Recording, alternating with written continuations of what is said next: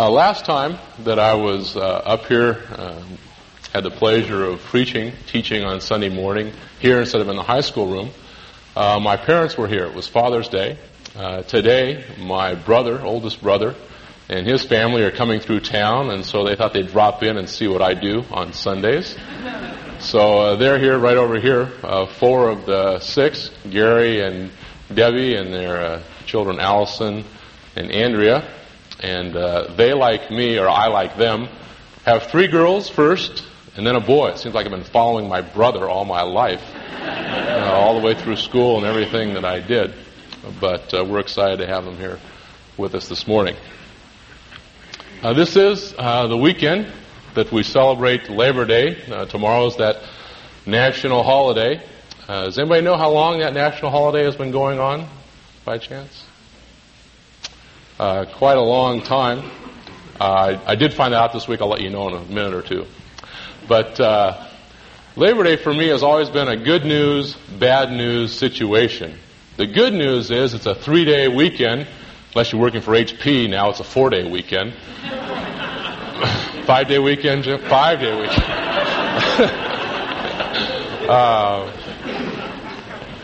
but the the uh, the bad news, especially when I was growing up, was that school always started right after Labor Day. You know, you knew that you came to the end of summer when Labor Day uh, was there. And for the last 10 or 12 years, I haven't had to be too concerned with that, but I now have my oldest uh, child who is entering into first grade and a covey of kids uh, behind her, so that from uh, the next few years I'll be uh, reminded as to what the bad side, the bad news of Labor Day is, the start of school once again. And uh, Labor Day actually started in 1882 by the uh, Knights of Labor. I found this out when I knew that I needed to discover this truth on my own because the staff around here didn't have a clue as to when Labor Day started. They only knew that they got that day off. That's what they were concerned about. And then uh, in 1894, the Congress uh, made a national holiday. It's always been a Monday holiday. It's not one of those holidays they shift to make a three-day weekend. And so we've been able to enjoy it since that time. And you look at me and say, well, that's fantastic, Jerry. Those are life-changing truths this morning. what has Monday's Labor Day got to do with Sunday today? Well, I feel that all of us uh, spend a great deal of time laboring or working, whether we are out in the business community slaying dragons or whether we are working at home being slayed by the dragons. Uh, we are all involved in some kind of activity or work. We work for uh, the house we live in, the food we eat, the uh, clothes we wear. Uh, we labor hard to go on a vacation, only to return to labor hard to pay for the vacation that we went on. And uh, then, if we want to go to college or send our children to college, we work hard for that. So, those things that are most important to us, those things that are our high priority in our life, we work hard to accomplish them. And then there are also things that we want to have in life, but they may not be at the same level. Uh, a lot of us would want to have a good relationship with God, a good relationship with our spouse, a good relationship with our kids, a good relationship with our neighbor. And uh, we want to, to change ourselves if possible.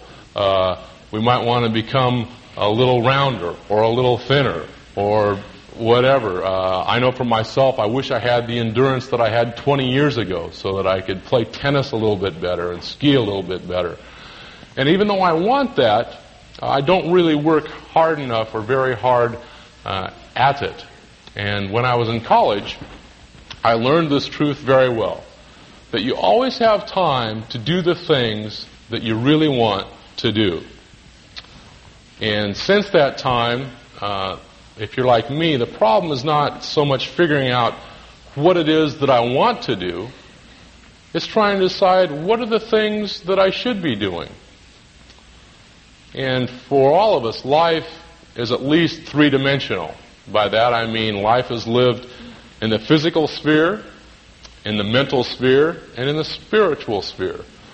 And we don't have a, a great deal of problem functioning either in the physical or the mental area, but the spiritual area becomes a little bit tougher for us. Uh, some people aren't really aware that the spiritual sphere actually exists. And that's why I like the scriptures, is because they encourage me to maintain a balance in my life. Uh, the Bible reminds me of those things that I should be focusing in on, not to lose track of or to lose sight of. And so this morning, uh, since it is a Labor Day weekend, I thought it would be good for us to consider uh, for what do we labor? So if you open with me to John uh, chapter 6, and we'll work our way through those verses that uh, Wayne read for us this morning. By the way, Wayne, next time I ask you to come up, it might be to do the whole sermon, so. It's important that we understand uh, the context uh, of this narrative that uh, starts in the first part of chapter 6. And this is um, the feeding of the 5,000, one of the seven miracles that John has chosen to write about in his gospel. And uh, the disciples were hoping to have a no host supper, but their leader, Jesus, wanted to host the whole clam bake. And they weren't too excited about that. They were a little bit bewildered, yet uh, Andrew, Simon Peter's brother, said, Hey, there's a lad here who has five loaves and two fish. So I'm covered. Now the rest of you 11 guys go out and do that, and we'll all have enough to eat. And Jesus uh, saw the crowd there and uh, what was provided. The story says that he uh, broke the bread and gave thanks to God, and he multiplied it so that they all ate and were filled. That means they all pigged out. There were 12 baskets full left after this meal. They had plenty to eat. It's kind of like one of our uh, church potlucks at the park. There's always enough to go around a second time. A friend of mine in seminary told me that free food always tastes better. And uh, I think there's some great truth to that. It seems that I always enjoy food more when I'm not paying for it. And these people, this crowd, uh, were filled. They had enjoyed a good meal. And so they made a great statement, observation in verse 14. When therefore the people saw the sign which he had performed, they said, This is of a truth the prophet who is to come into the world. They said, Hey, we've been told that someone like Moses is to come and deliver us. And Moses fed the people, and this person fed us. He must be the prophet that they're talking about. So they immediately formed a committee and told this committee and said, Your job is to go make Jesus king of all the Jews. And Jesus was not too thrilled with the idea, so he sent his disciples off on a boat to the other side of the lake because he didn't want uh, his disciples to be negatively influenced by this crowd. And he took off up on the mountaintop uh, to spend some time alone with God the Father. Then the night came the winds came up on the lake. His disciples were having a hard time, and Jesus walks out on the lake uh, to help them out. And this is where we pick up the story. Uh, is the next day, the next morning, uh, this group is out looking for Chef Jesus. The next day, in verse 22, the multitude that stood on the other side of the sea saw that there was no other small boat there except one and that Jesus had not entered with his disciples into the boat, but that his disciples had gone away alone. Apparently, they were able to observe by looking at the marina that there was only one other boat by which Jesus could possibly have left. He did not leave with his disciples, so he must still be around somewhere. And they're thinking, you know, if we want breakfast, we've got to go find this guy. And word had spread uh, about him and the miracle so that there were people who were coming from other areas to get in on the action. You know, when there's something good going on and people hear about it, they always want to get in on whatever it may be. There came other small boats from Tiberias near to the place where they ate the bread after the Lord had given thanks. So this group is beginning to form, and yet uh, they aren't able to find uh, Jesus. They're hungry. Uh, they're wanting to be fed some more. And yet he's not around. So they do the logical thing. They decide to form a search committee.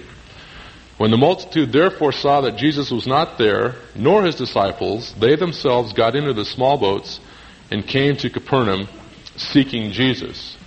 They knew that their steak and eggs breakfast was uh, not much hope for it if they didn't find Chef Jesus. So they take off looking for him.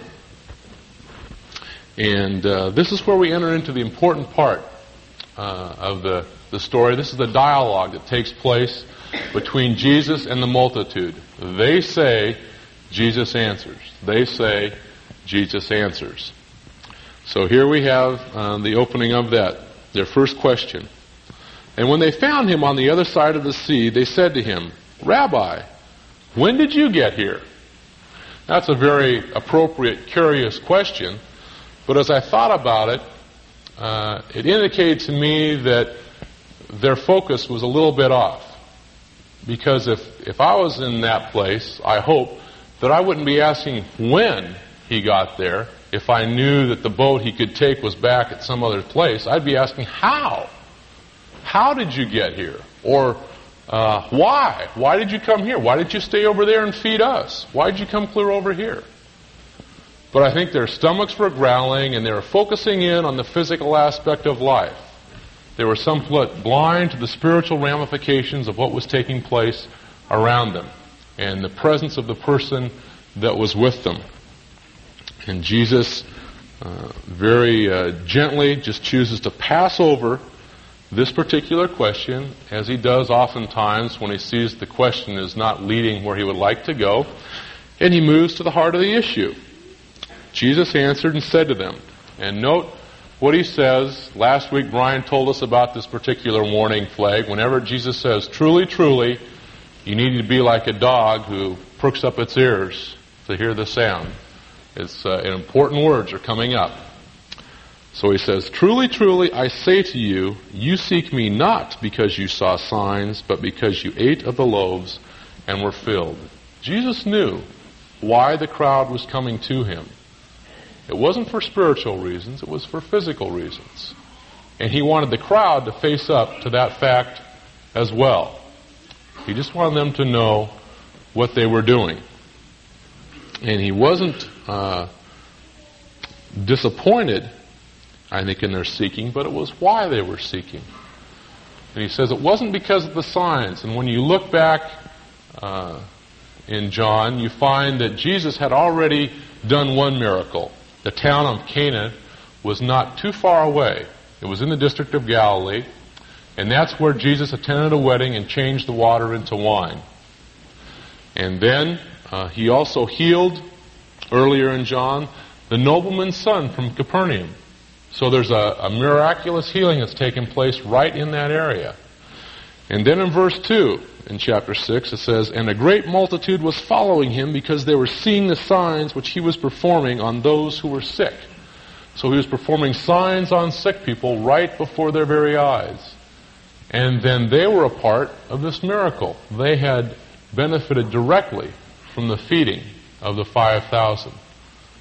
So you see, they had all these signs around them, and yet, because their focus was on the physical aspect, the material aspect of life, they were blind to what was taking place around them spiritually. And Jesus confronts them with that. Now, I can hardly uh, fault them for that. It would be difficult for me to do that because I look back at my own life. Uh, when I was a teenager of 17 and investigating the claims of Christianity, uh, I thought to myself, you know, even though I'm a, a, good athlete and a good student and a pretty hot person myself, uh, if God was on my side, He could make things even better for me. He could make me a better athlete, a better student, uh, provide me with more friends, and make me financially successful in the long run. And of course, He would want to do that. God would do that so that He would look good. He wants Himself to look good. And if I happen to look good on the side, then that's great for me, just a fringe benefit. So I have a hard time. I can identify with these people where they're coming from. I once attended a faith healing service in which the minister was attempting to heal people of, emo- of emotional and physical ailments. And yet the sad thing as I watched the crowd is that I noticed the expectation of the crowd. What they expected was that Jesus would be the quick physical fix for them. He was to be the magician who would work the wonder. And they focused in primarily on the physical aspect of life. And they had the idea if, if he fills my tummy, then he's worthy of my consideration. If he doesn't fill my tummy, if he doesn't fix my ailment, then he isn't worthy of my consideration.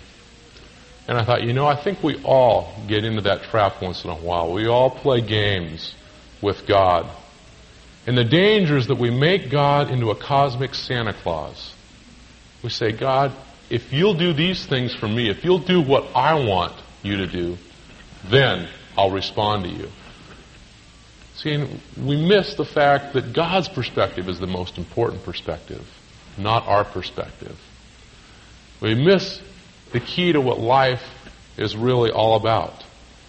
And so Jesus uh, goes on to give them a penetrating exhortation in verse, where are we here? 27. He says, Do not work for the food which perishes, but for the food which endures to eternal life, which the Son of Man shall give to you, for on him the Father, God, has set his seal. Uh, Jesus had given them the food to eat. It wasn't wrong for them to eat that food, but that wasn't uh, the, the whole story. The reason he gave them the food was not just that they would be filled up in their stomachs, but they would recognize something. And the food that they ate was obviously going to perish. The things that we work for in life are going to perish. The cars we drive, the clothes we wear, the house we live in, the recreational equipment that we have, it's all going to perish. And to God's grief, a number of people are going to perish with those things because they haven't uh, come to an understanding what life is really all about. See, back in the Sermon on the Mount in Matthew chapter 6, uh, Jesus makes a statement. He says, uh, Where your treasure is, that's where your heart is also. See, whatever we're hanging on to, whatever's most valuable to us, whatever our treasure is, that's what our, where our heart is. See, if our treasure is in the money we make, if our treasure is where we live, if our treasure is in who we think we are, the people we know, that's going to leave us short. But that's where our heart is at. And Jesus is saying we need to redirect where our heart is at. We need to, to discover the real treasure of life. Uh, Peter Waranga shared with me uh, from the comic strip Doonesbury this last week uh, an illustration that I thought was appropriate for today. Uh, don't know how many of you are Doonesbury fans. I don't read it regularly, but once in a while and I'll try to, to read this as best so you can visualize the comic strip. Uh, Michael is sitting at the uh, desk of the secretary uh, Cassie, and his Michael's wife is JJ. And he says to the secretary, Cassie, JJ asked me to pass along a question to you. What's that, Michael? Well, ever since we got married, she's been feeling the usual pressure to have it all or at least most of it. Uh huh, replies Cassie. Michael says, She wants to know how you manage to keep all the balls up in the air at the same time. How do you balance a demanding career, a family, a social life, without losing your mind? Simple, replies Cassie. I have insomnia, no friends, kids I barely know, and a husband who's about to file for separation. Oh, replies Michael. Uh, mind if I dress that answer up a little bit? Not at all, says Cassie. Tell her I just smiled modestly as I slipped out for handball. So that comic strip, the reason we identify with it is because it's true our life. That we struggle in these areas of determining what is valuable and what is not valuable.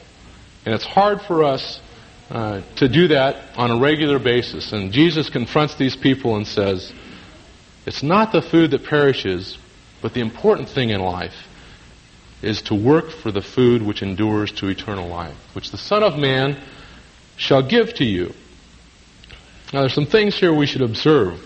One is that the Son of Man is actually Jesus. That's a title commonly used to refer to him. The second thing is that he says eternal life is a gift. We work hard for some of the unimportant things of life. The most important thing in life is given to us, Jesus says. That's eternal life. That's a relationship with God. And the fact that uh, what is eternal life? It's nothing more than knowing Jesus Christ, as we've sung about. It's loving Him, loving God in that way. And eternal life is, is not only a quantity of life, it's a quality of life. See, the quantity of life is that we will indeed live with God forever, but it doesn't start when we die. It starts when we start that relationship with God. For me, it started when I was 17 years old. And then there's the quality of life. What is the quality of eternal life? Well, it's when the power of the Holy Spirit invades our life and makes us more Christ-like. Makes us more loving, more righteous, more caring, more thoughtful, more forgiving. That's the quality of eternal life. And those are the things that Jesus is trying to get across to these people. And just as we are interested in eternal life, uh, these people as well are interested in eternal life. They said therefore to him, What shall we do that we may work the works of God? You see, they saw that they had an opportunity to gain something. They said, Well, all we have to do is work for it, and it will be ours. They thought God was the foreman of a construction project. And all they had to do was sign up as the subcontractors for that construction project, do their work, and when the project was finished, then they'd get their reward. That's what takes place in the multipurpose room. There's a foreman and subcontractors. When the work is done, they will be paid. And that's what these people were thinking. If we do the work, we'll get the benefit. A lot of people today are thinking that, that in order to make it with God, that there's a big scale of justice in the sky, hanging out like this. You have the balances on the bottom. You got the bad deeds, you know, kind of going down this way. Then you got the good deeds you hope are pulling back this way. And if the good deeds outweigh the bad deeds, then you're set. You've made it. And God says, no, that's not how the game is played. That's not the way that you inherit eternal life. You cannot earn it. It's given to you. And Jesus says the way that you do the works of God, in verse 29, when he responds to them, he says, This is the work of God, that you believe in him whom he has sent. That's the work, is that we believe. So the work is not done with our head, our hands, our feet, through blood, sweat, and tears. The work is done in our heart. The work is done by believing. But he's not talking about a mere intellectual acceptance of facts, to see something that's true and then to acknowledge it. He's saying that it's seeing the facts and applying those facts to your life. That's believing. And you all have probably heard the illustrations of, of exercising faith or belief. You are exercising belief in the chairs that you're sitting in right now because you're trusting them to hold you up, that they're not going to collapse. We exercise belief in an elevator when we step into it and it takes us up or it takes us down to our destination. We exercise belief when we step onto that airplane and we take off. Though I'll admit my belief system is uh, going under question a little bit these days in airplanes. But the best illustration I've ever heard of with respect to belief is the one about an 1890s tightrope walker named Blondin. And Blondin put a tightrope across Niagara Falls from the U.S. side to Canada. And with 10,000 cheering people below, he inched his way across, slowly, from the Canadian side to the U.S. side. And when he got to the U.S. side, all the people stood up, cheered, Blondin, Blondin, Blondin. And he put his hands up to the crowd and he said, as he quieted them down, I am Blondin. Do you believe in me? And they were ecstatic. We believe! We believe! We believe! He put his hands up again, quieted the crowd. He said, I'm going to go back across that rope and I'm going to take somebody with me on my back. Do you believe I can do that? We believe. We believe. They shout out again.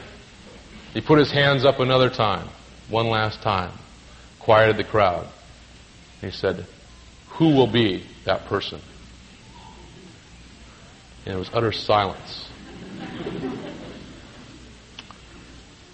and finally, one person came out of the crowd and said, I'll do it.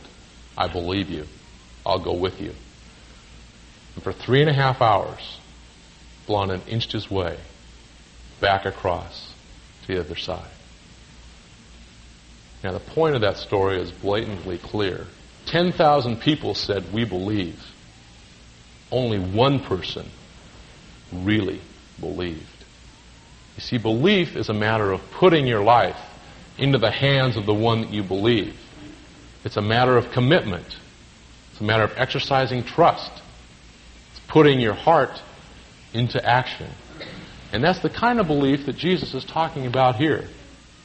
And he uses a, a present tense verb indicating continuous action, which means that belief in Jesus is not a one time deal. It's not a pray the prayer and I've got my fire insurance policy paid up. No, he's talking about a daily belief, ongoing action, that we believe that Jesus is the Son of God, that He lived, that He died for my sins, that He rose again to give me a new life, a new opportunity to have victory over sin, over selfishness, so that I might experience the quality of life that God intended for me to experience. Now, these people, they've got to be the hardest people in the world to get through to. I'm convinced, even though this is Israel, that they grew up in Missouri. I am convinced these people are from the Show Me state. You look at verse 30. They're a stubborn bunch. They said therefore to him, What then do you do for a sign that we may see and believe you? What work do you perform? Our fathers ate the manna in the wilderness, as it is written. He gave them bread out of heaven to eat. Now, can you imagine that? What has just taken place? They have the nerve, the gall to say to Jesus, What do you do?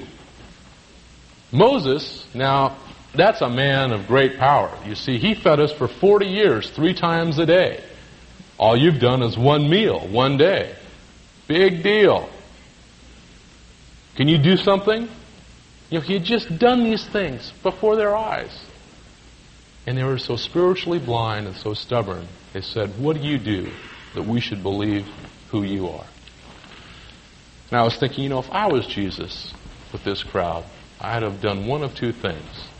Either I would have walked away, shaking my head in amazement and disgust, and said, I can't believe this is actually happening. Or I would have totally lost my cool and let them know what turkeys and idiots I really thought they were. Probably for me, the latter would have been what I would have done. But fortunately for them and for me, I'm not Jesus. So Jesus very patiently uh, corrects this misunderstanding. He says in uh, 32, Truly, truly, perk up your ears, I say to you, it is not Moses who has given you the bread out of heaven, but my, it is my Father who gives you the true bread out of heaven. Now he wants to let them know that they're wrong on two counts. First of all, it wasn't Moses, it was God who provided the bread out of heaven. And secondly, the bread that he provided for them, the manna, not only was it to sustain them physically, but it was to lead them to a deeper understanding that God could provide for them the spiritual life that they would need, that he wanted them to have. And that would come through a relationship with Jesus. Then he also goes on to uh, correct their understanding with, with what true bread really is. He clarifies it for us. For the bread of God is that which comes down out of heaven and gives life to the world. Two things about this bread. First of all, it comes down out of heaven. It's spiritual. It's in a spiritual sphere. Different than the physical bread that you buy at the store. Secondly, he says it, it gives life to the world. The purpose, the character of it, is that it gives life to the world. Now, there are numerous instances elsewhere in Scripture that talk about Jesus being that life-giving source. If we were to turn back to John chapter 5, a couple of pages back, verse 24, Jesus says, Truly, truly, I say to you, he who hears my word and believes him who sent me has eternal life and does not come into judgment, but is passed out of death into life. Remember what I said about eternal life? It begins now, here, not when we die. And then also in John chapter 10, Jesus says, I came that they might have life and have it abundantly. And then in chapter 14 again, he says, I am the way, the truth, and the life. No one comes to the Father but through me. See, the scriptures make it very clear that Jesus Christ is the bread of life. He is the source, the one who gives us life. Now, even though uh, the interest of the crowd had been aroused and they now wanted the bread, they were not necessarily correct in their understanding, as we see in verse 34. They said therefore to him, Sir, evermore give us this bread. For those who know the story of the woman at the well, Jesus talked with her and raised her attention, her interest level in the water. And she said, Lord, give me the water, the eternal water. And she missed the point. She said, I don't want to have to come to this well again and draw. Give me the water. She's thinking physical. Jesus is thinking spiritual. Here again, these people are saying, Give us this bread. We won't have to go to the store anymore. We won't have to bake it anymore. Bread was a staple to their life. They thought they'd had, had it made. They're thinking physical. Jesus is thinking spiritual.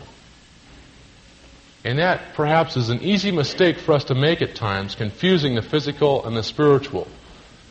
But it's a very dangerous and damning, damaging mistake that we make in our life when we confuse the two. So Jesus, once again, I think he takes a deep breath to respond to uh, their level of understanding. Verse 35, he says to them, I am the bread of life. He who comes to me shall not hunger, and he who believes in me shall never thirst. The way that this sentence is construction, is constructed is very emphatic when he says, I am. It's almost like Jesus is taking his finger and saying, I'm it. I am the one. Get the picture? I am the bread that I'm talking about. Look at me, gang. Get the idea. I am the bread of life.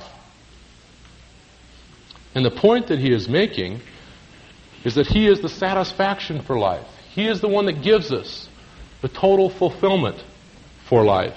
When he says that you shall not hunger, and he who believes in him shall never thirst. That's not talking about physical, areas. It's talking about spiritual areas. It's talking about the quality, the totality of life. He's giving us the bottom line to life. That if we have a relationship with Him, if we believe in Him, then we have life as God intended it for be. We are fulfilled in life. And that's the, the essence of, of the idea of hunger and thirst here. And yet, uh, we struggle greatly with that idea because we think that fulfillment, that our hunger, that our thirst will be satisfied by the amount of money we make, by the clothes that we wear, by the car that we drive, by the house that we live in, by the people we know, by the clubs we belong to, by the hobbies we have, by the sports that we play. Everything that we do, we think, will give us that satisfaction, that fulfillment. And Jesus is saying, no, that's not it. It's not what you have that counts, he's saying. It's who you are in light of God's grace. That's where fulfillment comes in life. That's where satisfaction comes about. The Apostle Paul was able to pick up on this in Philippians. Uh, he wrote about it. It. says, More than that, I count all things to be lost in view of the surpassing value of knowing Christ Jesus my Lord, for whom I have suffered the loss of all things and count them but manure in order that I may gain Christ. You see, Paul said the rest of the things in life in comparison to Christ are really like manure. They're worthless in comparison to knowing God. And you think of uh, JJ and the illustration of Doonesbury. See, she thought Cassie had it all. She wanted to have it all. But what did she end up having? Insomnia, no friends, kids she barely knew, and a husband about to file for separation. Uh, Augustine, a great theologian of uh, many years ago, uh, had many struggles in his life, but he came to the conclusion saying, Thou hast made us for thyself, O God, and our hearts are restless until they find their rest in you. And I can relate to that because as a teenager at 17, I had it all. And I'm on the line here. You can ask my brother afterwards. I had a good home. I had wealthy parents. I had athletic success. I had academic success. I had friends. I was on my way to one of the best schools in the country, according to my opinion. But from my point of view, I had it all. And yet, I really didn't. I knew myself well enough to know that I wasn't satisfied, that I really wasn't fulfilled, that there were some things in life that I wasn't aware of. There had to be more to life than what I was experiencing. All the pieces of the puzzle just were not fitting together the way that they should. And so, it was at that time that I made a decision that there has to be a spiritual dimension to life. And that Jesus Christ is the key to the life that He can give us. And what is it that takes away the hunger? What is it that quenches the thirst? It's that invaluable relationship with God. Sometimes we think that it's the Visa card or the Master Charge card. If you listen to the commercials, they try to convince you. You know, Master Charge, give me a free vacation, or I don't want to do anything. Or you listen to the Michelob Light commercial, It says, you can have it all. You know, you got a Michelob Light, you've got it all. Well, see, we're being sold a false bill of goods. That's not how we have it all. But seeing is not necessarily believing in verse 36. But I said to you that you have seen me and yet you do not believe. These people had front row seats, eyewitnesses to the incarnate Son of God. They were seeing things that people will never see again. We won't have an opportunity to see Jesus the way they did. And yet some of them still walked away hungry. Some of them still walked away thirsty. Some of them still walked away missing the point of life. And I think that was the distressing, grieving, hurtful thing for the Lord in this passage. And this is where the dialogue ends. In the next four verses, five, four or five verses, Jesus talks about what His will is and what the will of the Father is. What He would like to do and what the Father would desire to have done. All that the Father gives me shall come to me, and the one who comes to me I will certainly not cast out. For I have come down from heaven not to do my own will, but the will of him who sent me. And this is the will of him who sent me, that all that he gives has given me I lose nothing, but raise it up on the last day. For this is the will of my Father, that every one who beholds the Son and believes in him may have eternal life, and I myself will raise him up on the last day. Theologians have spent years studying these concepts. On the surface, they seem to be very simple, easy to understand, but then when you try to explain them, they become a little bit more difficult. And uh, fortunately for me, I don't have time to go into all of these concepts this morning, other than to say that I believe the Scriptures to be true. Therefore, I believe these concepts to be true.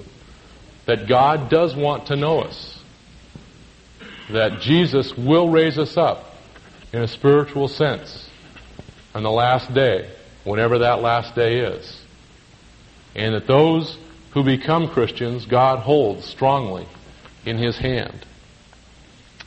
But uh, I am saved by the bell, so to speak, this morning, as we have some other things uh, to do. You can see the sharing of communion. But as we close, I'd like to bring us back full circle to where I started this morning with the idea of Labor Day. And to, to ask again the question, for what are we laboring in life?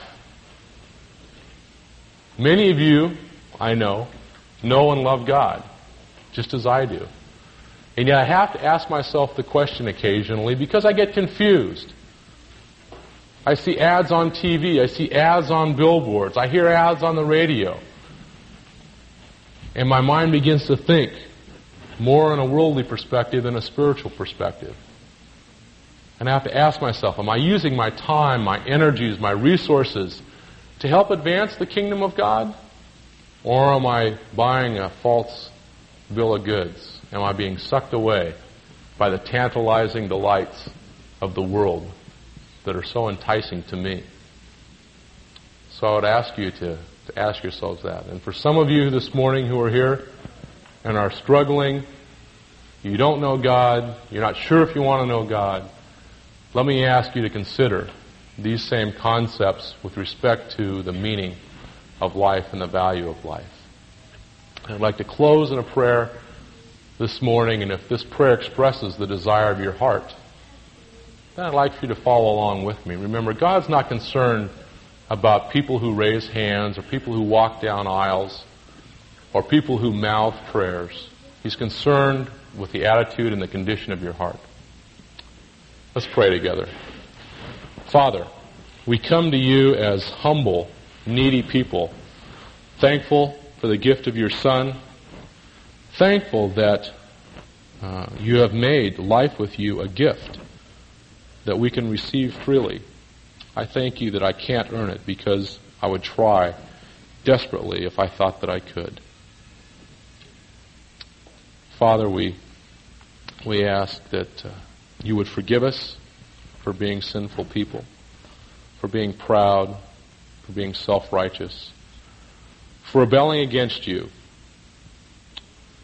We pray that you would come into our life. Enter into our hearts. Make us the kind of people or the kind of person that you intended for me to be. Give me that life that your son talks about in this chapter. Help me to know what it means to know him and the power of his resurrection and to be changed and made new. Help us, Father, to rely upon you for everyday decisions. Help us to believe in you moment by moment. For we pray in the power and matchless name of our Lord and Savior, Jesus Christ. Amen.